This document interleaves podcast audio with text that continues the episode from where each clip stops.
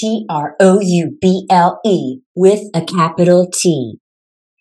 Now, if you're just waking up, you may not know what that spells because I'm doing it so fast. But today we are talking about trouble. Specifically, when did you get in trouble and how that might be a good indicator as to what you were designed to do. Do you have a not so perfect life? I mean, we may look like we have it all together, but the truth is we all have stuff. Unbroken provides a brave space where we women can take off the mask, share our secret struggles, and our secrets to success.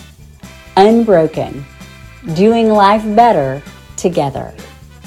Hi, I'm Janae. I love Jesus. I'm a wife, I'm a mom, I've done lots of things professionally, but my heart is really helping women be their absolute best. And so we are taking six weeks in this podcast series of discovering ourselves. Who are we? I know that for me, oftentimes I have let the world or circumstances dictate what I should be. And when we should on ourselves, S H O U L D, it is what it sounds like. We should on ourselves, we're not able to be the women that God called us to be. And so today we're going to spend just a few minutes thinking about some of those things that have caused us to get in trouble. As a kid, I got in trouble for many things, but a couple of things that I got in trouble for repeatedly. Number one, talking too much.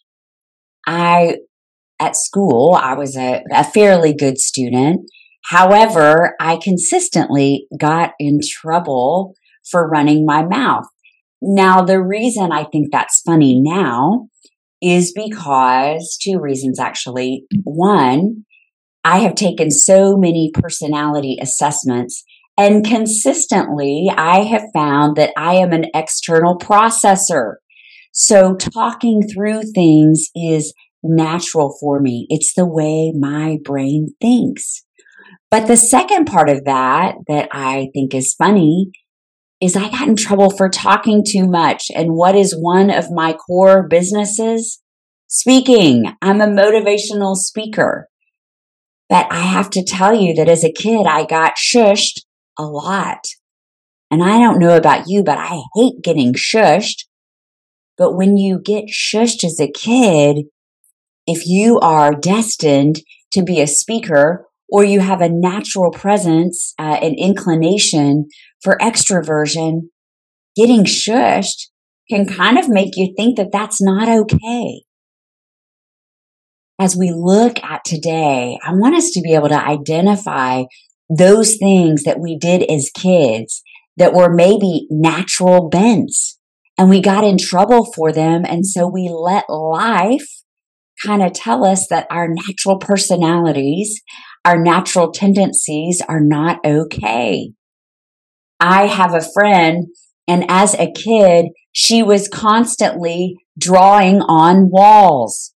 Well, huh, she got in trouble for drawing on walls.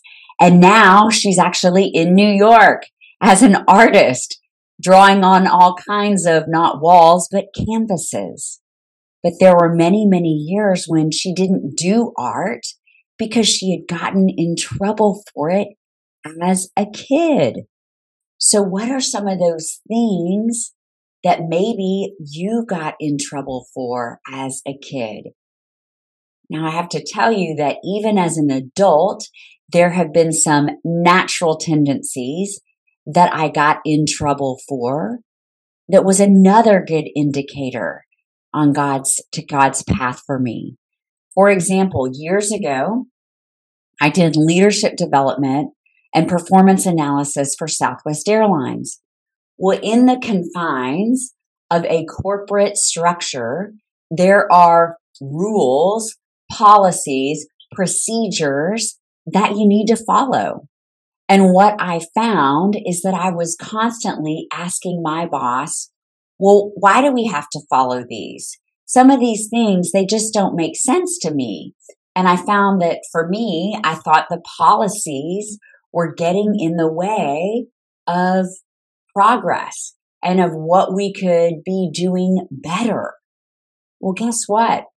Policies within a corporation are necessary, but I had a natural bent for entrepreneurial thinking, out of the box thinking.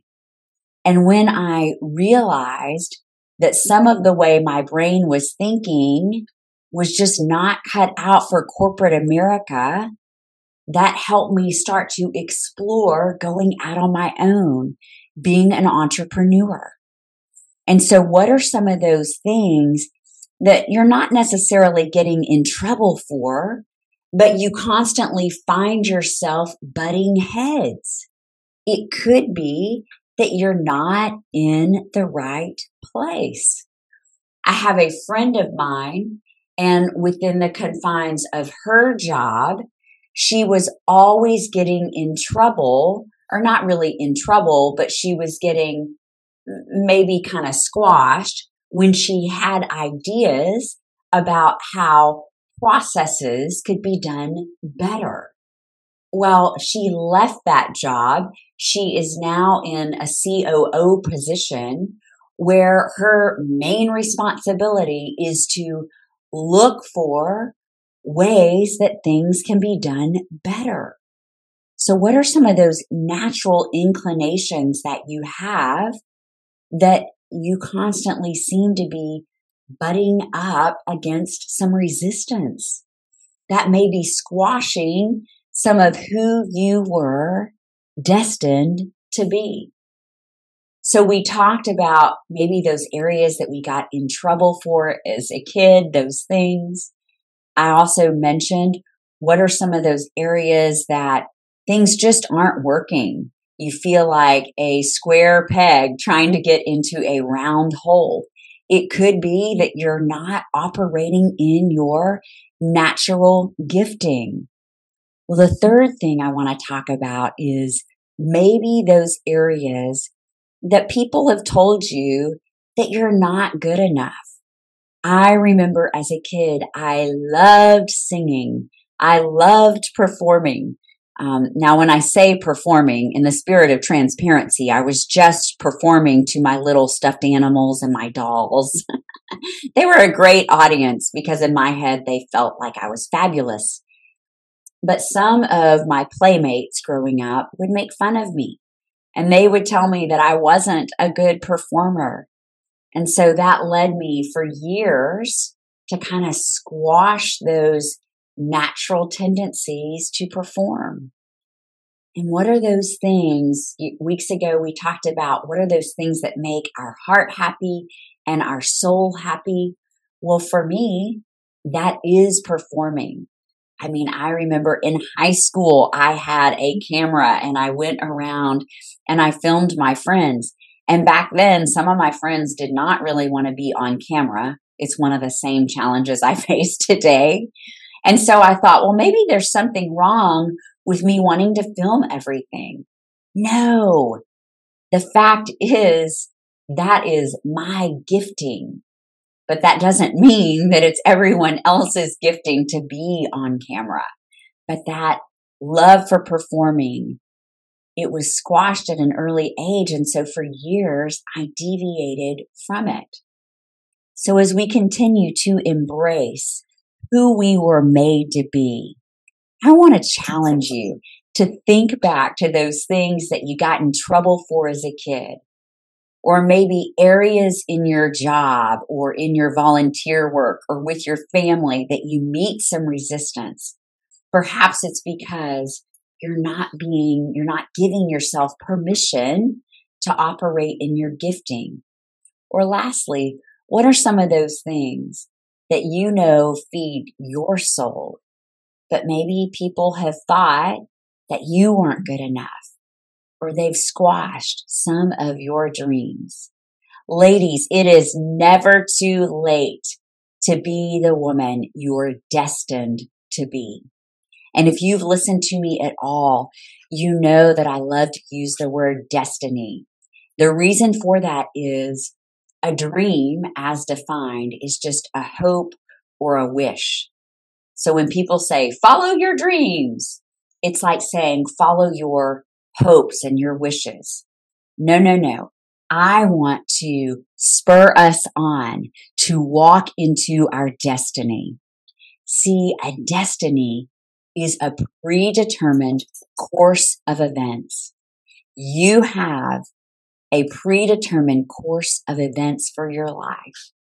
But so often we have let people should on us, S H O U L D, tell us what we should do, what we shouldn't do, who we should be, who we shouldn't be.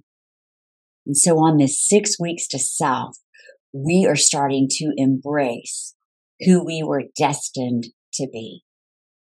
Now, if you've got someone who's maybe struggling with their job or challenged to fit in and to find their place in this world, share this with them. And may you be encouraged today to be the woman that you were destined to be.